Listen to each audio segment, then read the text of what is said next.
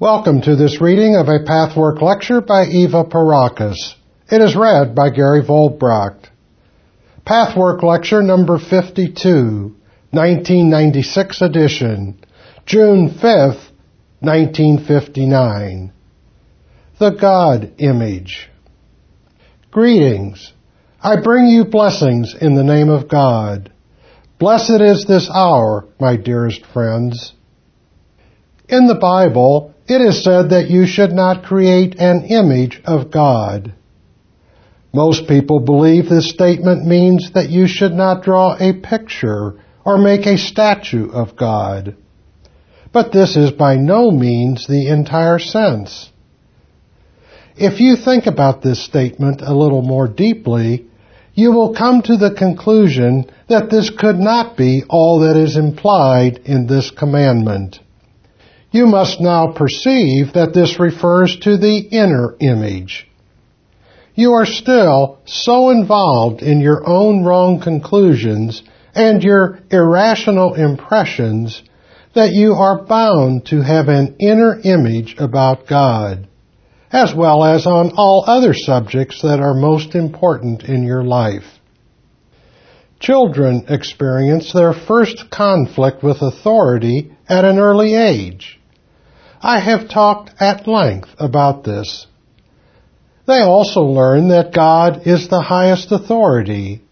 Therefore, it is not surprising that children project their subjective experiences with authority on their imaginings about God. An image is formed, and whatever the child's, and later the adult's, relationship to authority is, his or her attitude toward God will, most probably, be colored and influenced by it. Children experience all kinds of authority. When they are prohibited from doing what they enjoy most, they experience authority as hostile. When parental authority indulges a child, authority will be felt as benign. When there is a predominance of one kind of authority in childhood, their reaction to that will become the unconscious attitude toward God. In many instances, however, children experience a mixture of both. Then, the combination of these two kinds of authority will form their image about God. To the degree a child experiences fear and frustration, to that same degree will fear and frustration unconsciously be felt toward God. God is then believed to be punishing and severe, often even an unfair and unjust force that one has to contend with. I know, my friends, that you do not think so consciously. But in the Pathwork, you are asked to find the emotional reactions that do not correspond at all to your conscious concepts. The less the unconscious concept coincides with the conscious one, the greater is the shock when one realizes the discrepancy. Practically everything the child enjoys most is forbidden. Whatever gives most pleasure is prohibited, usually for the child's own welfare. This the child cannot understand. Parents may also prohibit pleasure out of ignorance and fear. Thus, it is impressed on the child's mind that, for everything most pleasurable in the world, one is subject to punishment from God, the highest and sternest authority. In addition, you are bound to encounter human injustice in the course of your life, in childhood as well as in adulthood. If these injustices are perpetuated by people who stand for authority and are therefore unconsciously associated with God, your unconscious belief in God's severe injustice is strengthened. Such experiences also intensify your fear of God. All this forms an image which makes, if properly analyzed, a monster out of God. This God, living in your unconscious mind, is really more of a Satan. You yourself have to find out in your work on yourself how much of this holds true for you personally. Is your soul impregnated with similar wrong concepts? If and when a growing human being becomes conscious of such an impression, he or she often does not understand that this concept of God is false, and that God is not what is experienced in the psyche. Then the person turns away from God altogether, wanting no part of the monster discovered hovering in his or her mind. This, by the way, is often the true reason for someone's atheism.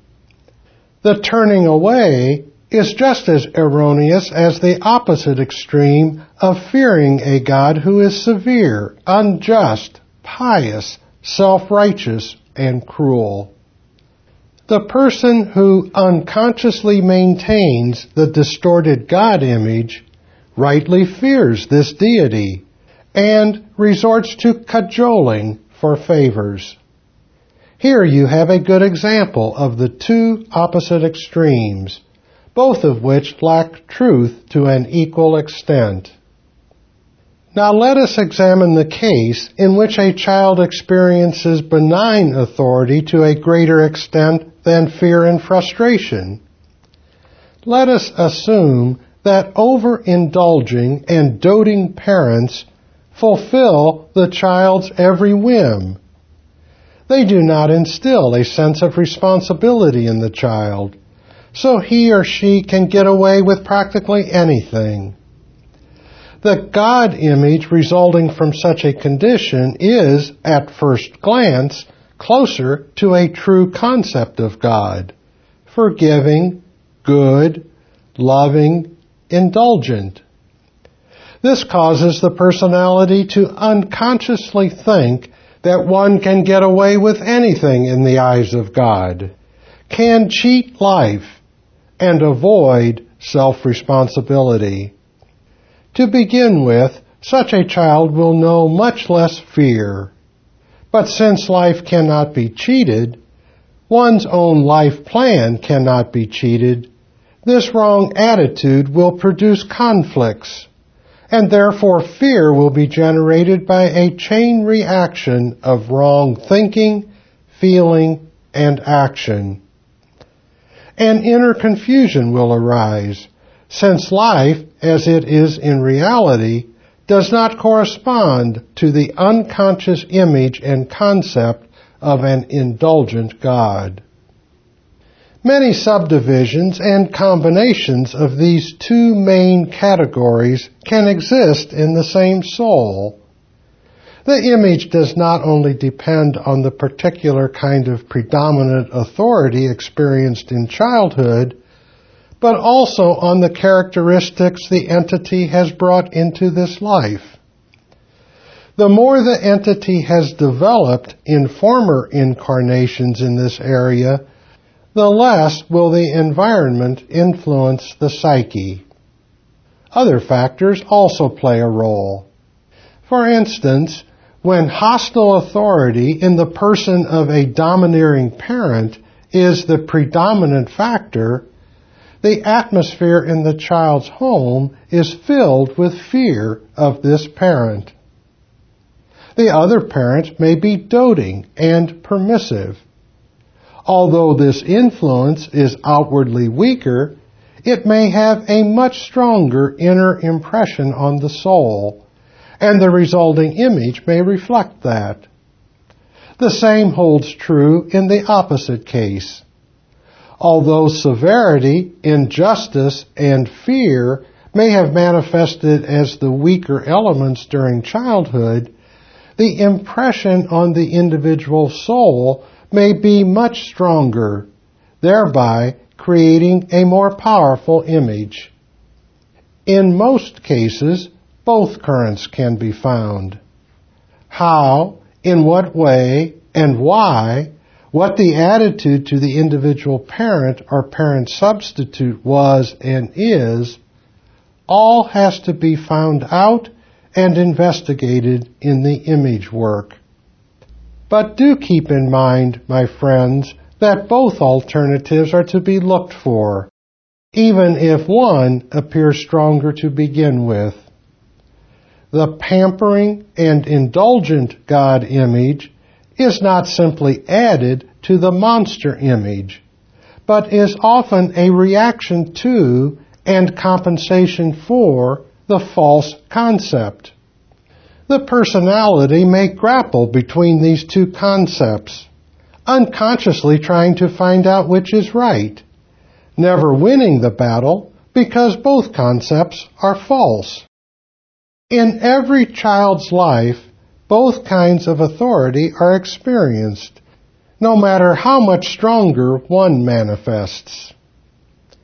You may have one indulgent and one stern parent, or you may even have two indulgent parents, but a severe teacher instills fear in you and has a greater influence on your inner growth than you realize. Or it may be another relative or a sibling. It is never just one kind of authority. It is very important, my friends, to find out what your God image is. This image is basic and determines all other attitudes, images, and patterns throughout your life. You should all examine this attitude that may be deeply hidden within yourself. Do not be deceived by your conscious convictions. Rather, try to examine and analyze your emotional reactions to authority, to your parents, to your fears and expectations. Out of these reactions, you will gradually discover what you feel about God, rather than what you think. Your God image reflects the whole scale between the two opposite poles, from hopelessness and despair, believing that the universe is unjust, to self-indulgence, rejection of self-responsibility, and the expectation that God will indulge and pamper you. Now the question arises how to dissolve such an image. How do you dissolve any image? First, you have to become fully conscious of the wrong concept. That is not as easily or quickly accomplished as it might seem. Although you may be aware of the image to some degree, you by no means recognize all its implications, effects, and influences on your personality. You may not have recognized its significance on all levels of your being. This must always be the first step. You may often be aware of an image, but you may not even be aware that it is false. Even in your intellectual perception, you are partly convinced that the image conclusion is correct. As long as this is so, you cannot free yourself from the enslaving chains of the false belief. So the second step is to set your intellectual ideas straight. It is most important to understand that the proper formation of an intellectual concept should never be superimposed on the still lingering emotional false concept. This would only cause suppression. On the other hand, you should not allow wrong conclusions and images rising to the surface due to the work you have done so far make you believe that they are true. In a subtle way, this is sometimes the case. Realize that the hitherto suppressed wrong concepts and ideas have to evolve clearly into consciousness. Nurse the awareness of them in your surface consciousness, but realize that they are false. Formulate the right concept. Then these two should be compared. You need constantly check how much you still deviate emotionally from the right intellectual concept. Do this quietly, without inner haste or anger at yourself that your emotions do not follow your thinking as quickly as you would like. Realize that your emotions need time to adjust, while doing everything in your power to give them the opportunity to grow. This is best accomplished by constant observation and comparison of the wrong and the right concept. Observe also your resistance to change and growth. The lower self of the human personality is very shrewd. Be wise to it. As I have said, some concepts are easy to formulate. They are obvious. It merely requires a little thinking through. The resisting emotions do not care whether the proper concept is obvious or not. In either case, they will find ways and means of trying to avoid a change of inner attitude. But as far as your intellectual understanding is concerned, you must differentiate between two kinds of concepts: those that are obvious if you think about them, and those requiring development from inside, inner enlightenment that has to be earned in order to formulate the proper concept, even in your intellect to begin with. Prayer for recognition is important. When you pray, observe how sincerely you desire the answer. You may dutifully pray for the recognition of your misconceptions, but inside there is a resisting block that you can feel if you look for it. Then, at least, you know that you yourself obstruct light and freedom, not God. Then you can begin arguing with that part in yourself that persists in being childish and unreasonable. As far as the proper concept of God is concerned, this is certainly one of the most difficult awarenesses to come by, because it is the most precious. Whatever your image is in this respect, this is where you have to begin. If you are convinced of injustice, so that you cannot see even factually that this conviction is wrong, the remedy is in finding in your own life how you have caused happenings that seem entirely unjust.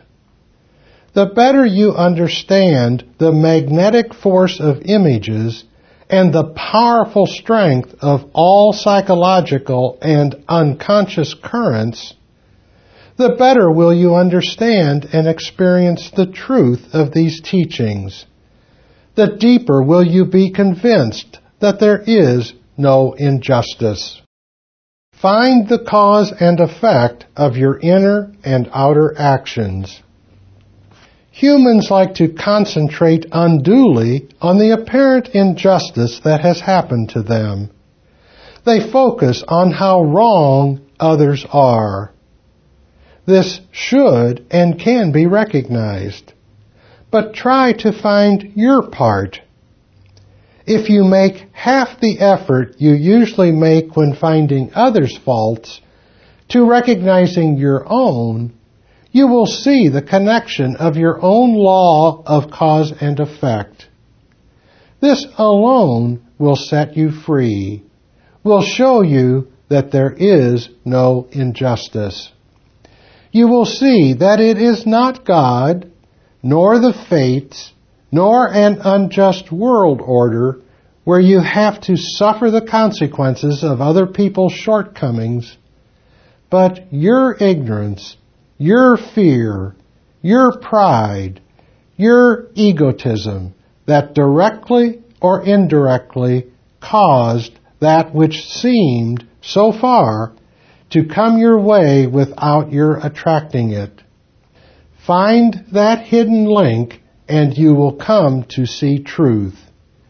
You will realize that you are not ever a prey to circumstances and other people's imperfections, but really the master of your fate. You will deeply understand, not only in theory, but in practice, that everything happening to you is a direct or indirect result of your attitudes, deeds, thoughts, and emotions.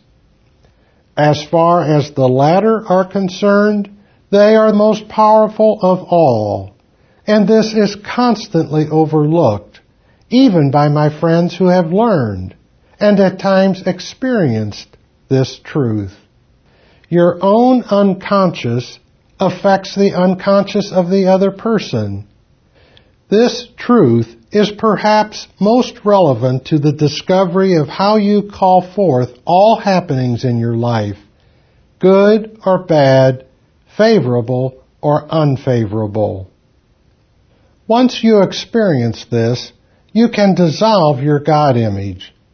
Whether you fear God because you believe in injustice and are afraid of being the prey of circumstances over which you have no control, or whether you reject self-responsibility and expect an indulgent, pampering God to fix your life, make decisions for you, take self-inflicted hardships from you. The realization of how you cause the effects of your life will dissolve either God image. This is one of the main breaking points. One of your handicaps is your guilt feeling, or rather your wrong attitude toward guilt. To understand that, it might be advisable to reread my lecture on the subject of justified and unjustified guilt feelings, and the proper attitude toward shortcomings. If your faults depress you so deeply that you are afraid to face them, then this wrong attitude has to be worked on first, because it hinders you in coming out of your own vicious circle.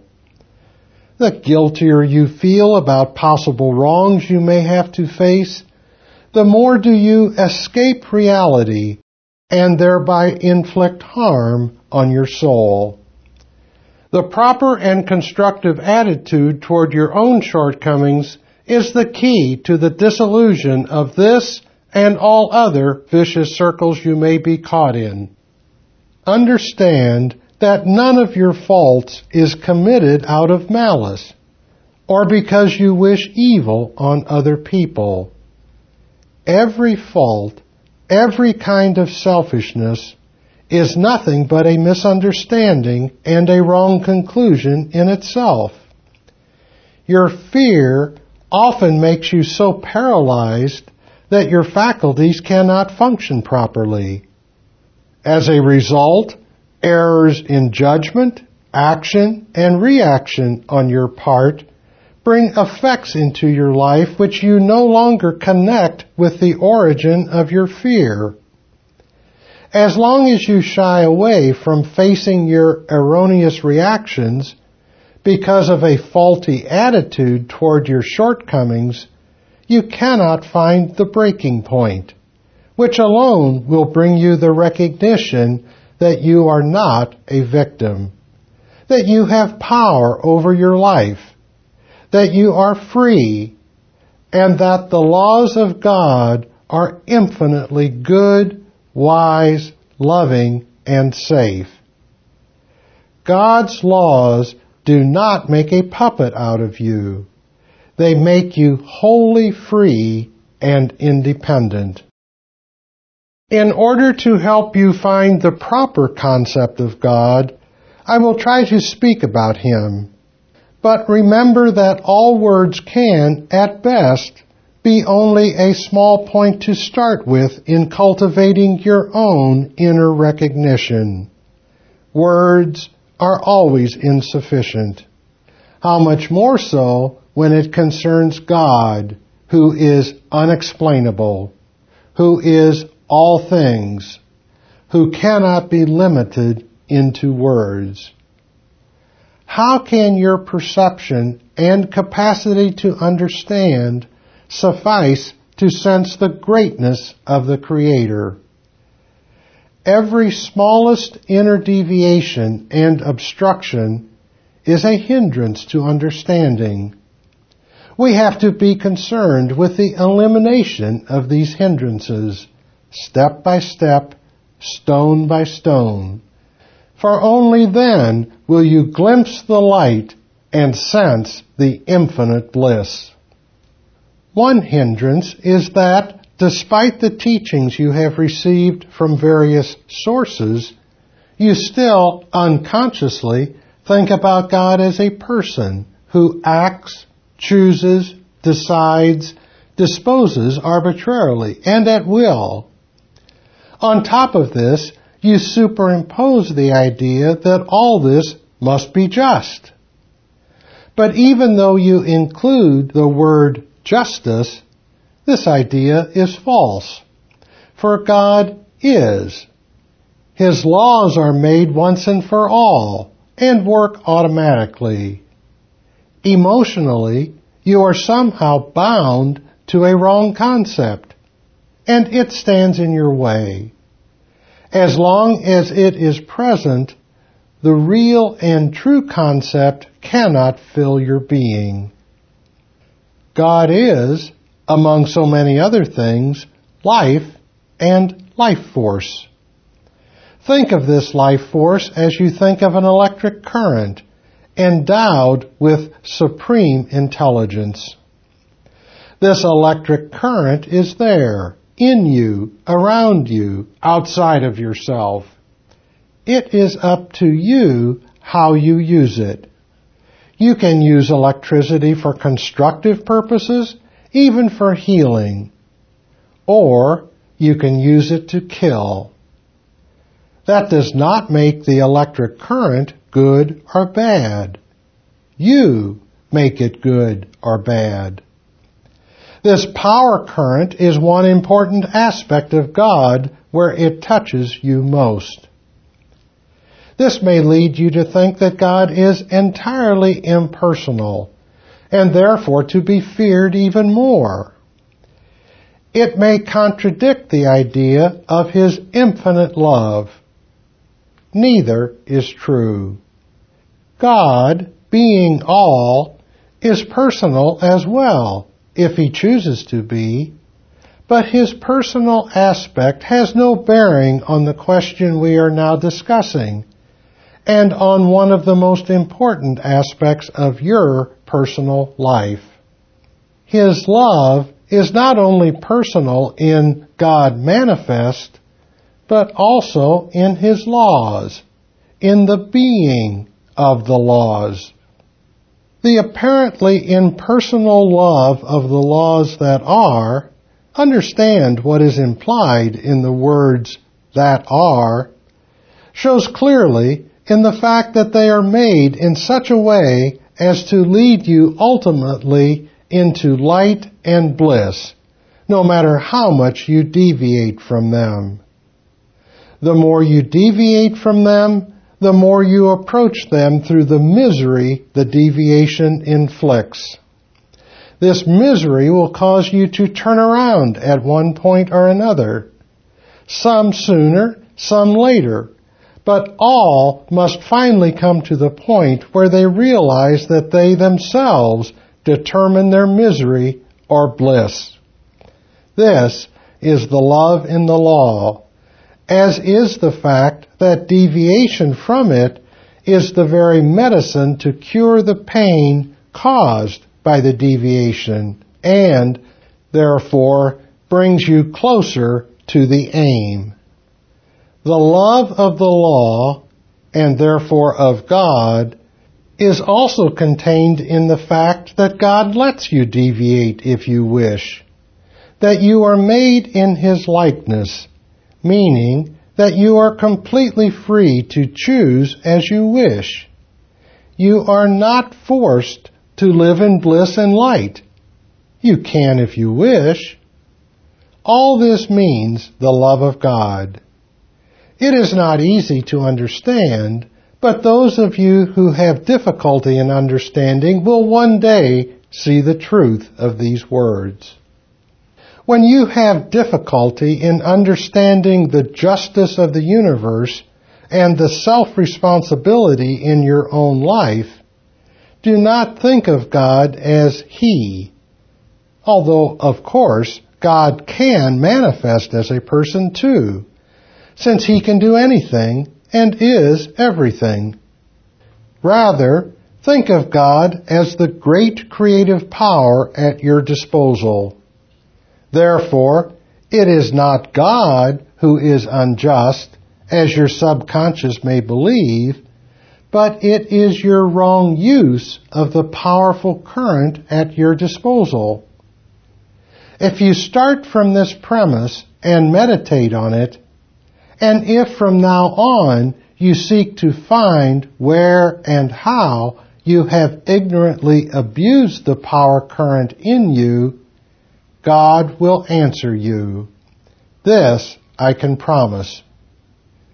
If you sincerely search for the answer, and if you have the courage to face it without the wrong kind of guilt feelings, and you should all be able to do that by now, you will come to understand cause and effect in your life.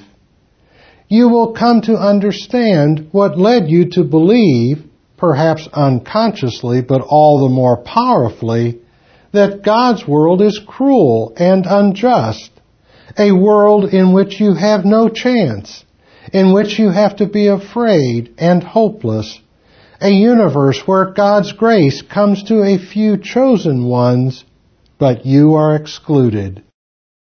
Only understanding the law of cause and effect can free you of this fallacious view of God that distorts your soul and your life.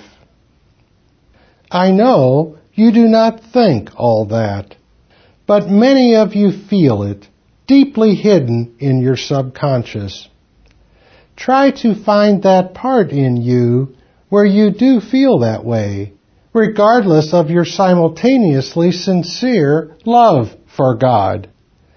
Find out whether you fear God more than you love Him. If you do, you can be sure this image of God exists in you, and you are living in distortion and illusion, since all images are just that. Enumerate the injustices of your own life, but do not examine the lives of others or general conditions, for there you cannot find the answer. Then, try to find where you have abused the power current and connect these instances with the injustices you complain about. If you cannot do so right away, I will help you, and further work will show the connections quite clearly, provided you truly desire the answers. You have no idea what this discovery will mean to you. The greater the resistance to it at first, the greater the victory. You have no inkling how free it will make you, how safe and secure. You will fully understand the marvel of the creation of these laws that let you, with the power current of life, do as you please in creating your own life. This will give you confidence and the deep, absolute knowledge that you have nothing to fear. There is a type of personality so negative in this respect, though perhaps only subconsciously, that he or she is deeply convinced of the futility of one's own life, and that the available life force can work only in a negative way. This may sound like a paradox, my friends, but it is not. Life force is energy. And in a personality problem of this type, the energy is used only negatively. That means, for instance, that the person becomes most alive in negative situations. In situations of fight, unrest, quarrel, and disharmony of any kind. Then something vibrates inwardly. Yet, when everything goes smoothly, although a part of the personality may enjoy it, usually the conscious side, another part feels deflated and lifeless. This indicates that the distortion about God has progressed to a considerable degree. To a smaller degree, most people have this reaction, at least occasionally. Examine whether you feel more alive in a negative situation and more dead in a quiet one. Your reactions will have a connection with your God image. Are there any questions regarding this subject? Question: could you give us some examples of abuse of the life force? Answer: the abuse of the power current of your life force consists of all actions, thoughts, attitudes, and emotions that deviate from divine truth, that are self-directed, motivated in a spirit of separateness. Separateness of soul, briefly, comes about when people withdraw inwardly and put an invisible wall around their soul in the mistaken idea that it gives them safety. For instance, people's fears of life and love, of reality, of self-responsibility, all lead to separateness.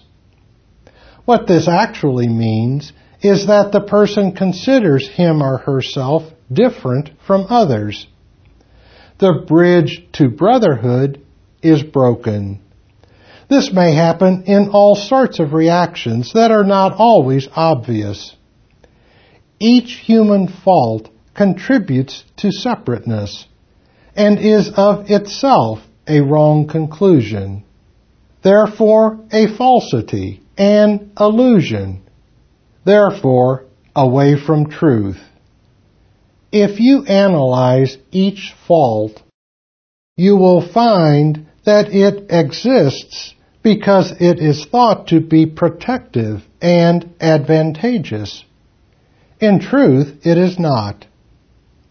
For nothing can be to your advantage that is to the disadvantage of another person. This is separateness, and separateness is the illusion of the world of manifestation. Does that answer your question? Yes, thank you. Question: in connection with our work, the word detachment has come up. Would I be correct in stating that detachment is just another way of expressing separateness? Answer: not necessarily. When it comes to words, their meaning can often be subtle and confusing. As you all know from your work, a word can mean one thing to one person and something else to another. A word designates an idea, and you all know that each true idea can be distorted into an untruth by taking it to an extreme that must be wrong. This distortion usually happens quite deliberately, although unconsciously. One seeks to find justification for the problem in one's soul by going to the extreme of a right idea. This has been the trouble with all great religious teachings throughout the ages. Detachment undergoes a similar fate. People who are afraid of life and love often escape into the distorted idea of detachment. But this should not make you forget the real meaning, the right sense of it. The true sense of detachment is to be detached from one's own ego-centeredness. Thereby, the person obtains a certain objectivity, which is detachment. It means that you consider your own hurt vanities, advantages, goals, no differently from those of other people. You know how difficult this is to attain, even to a small degree. It cannot be attained by escaping life and its hurts, as some people want to believe by misinterpreting spiritual ideas.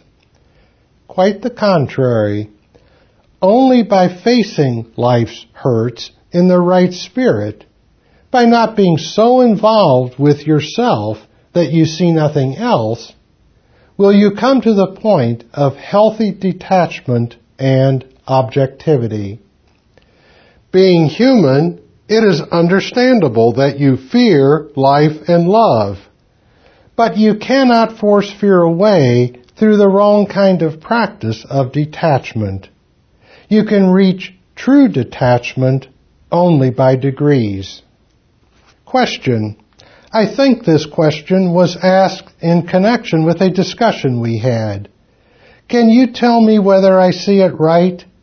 It seems that we involve ourselves in all kinds of emotions in a negative way, so I do not want to be involved anymore before I learn detachment.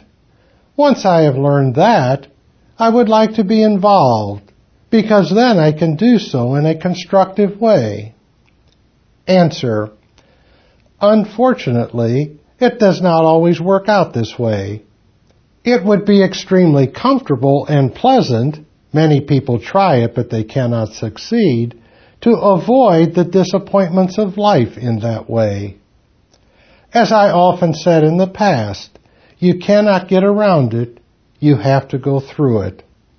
As long as you fear the hurts, you do not become detached from them, because the fear is worse than that which you fear.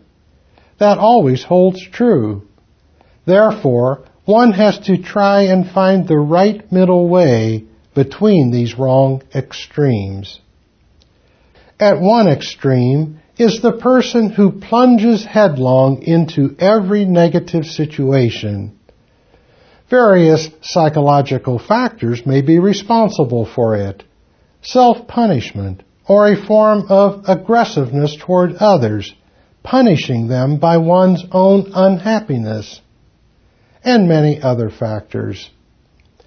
These are the people who always become involved in a negative and destructive way.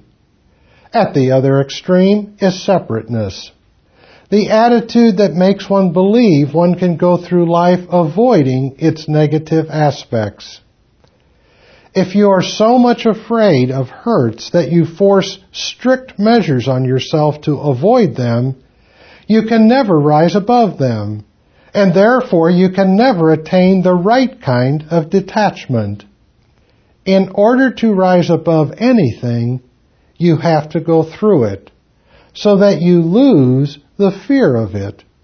This has to be done in the right spirit, neither in a masochistic, self-destroying attitude, nor in an attitude of fear and a sick kind of self-love. So the right middle way has to be found in this respect, as well as in all others. This is always the difficulty. The right middle way is, briefly speaking, that life brings all sorts of experiences, that it can only bring you experiences your own soul calls forth, that you do not avoid happiness because you are afraid of unhappiness, that you do not avoid positive involvement because you are afraid of negative involvement. All negative experiences should make you stronger. If they weaken you, it is not the negative experience that is the cause of your weakening, but your attitude to the experience. This does not exclude a certain caution. It does not mean to rush into things without thinking through, without using one's intuition, without trying to really and truly see the situation, the other person, and everything that is part of the issue. Many times, seeing is avoided because one wishes to have the other person fit to one's own need, or one wishes the situation to do so, and therefore one does not dare to look. This right middle way demands a certain objectivity, but do not forget you can only become objective about the world and the situation around you to the degree that you succeed in being truly objective about yourself. Questioner: I am not afraid of being hurt, but I would like to learn to stand back a little. Answer: That is all right. You see, my answer is not only given to you personally, it is of general interest. It is so easy to misunderstand and nurture the sick state in a personality. As far as you yourself are concerned, you have to find this right middle way by testing yourself constantly. Whatever your extreme was so far, it might be wise to temporarily lean a little more in the other direction. You should be aware that this is also extreme, but it will have to be that way for a while until you can reach the right balance. In this discussion, you both have the right idea, but each of you has to find the proper balance in yourselves by realizing toward which one of these two extremes you are inclined to lean. Question: What would be the connection, similarities, and differences between anti-life force and the abuse of the life force? Answer: The abuse of the life force is the anti-life force. It brings anti-life force in its wake. It is merely a distortion. They are not two separate forces. It is one current. Question: May I bring up the subject of lying? What is the spiritual point of view about white lies, lies in order to protect a higher cause or prevent hurts? Answer: My answer cannot and must not be given on an outer level. Many teachers and teachings remain on the outer level, on the level of conduct. On this level, the answer could never be conclusive. In fact, it could be dangerous. On the outer level, rules are made that become rigid and dead. And you cannot make one rule. There are so many possibilities, and each possibility is different.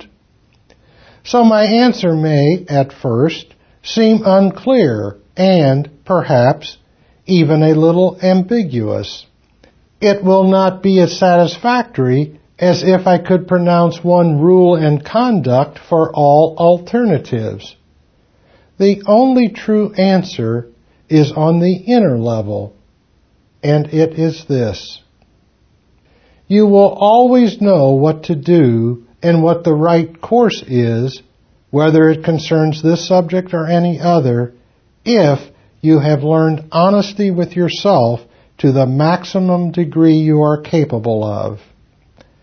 That in itself is a long process.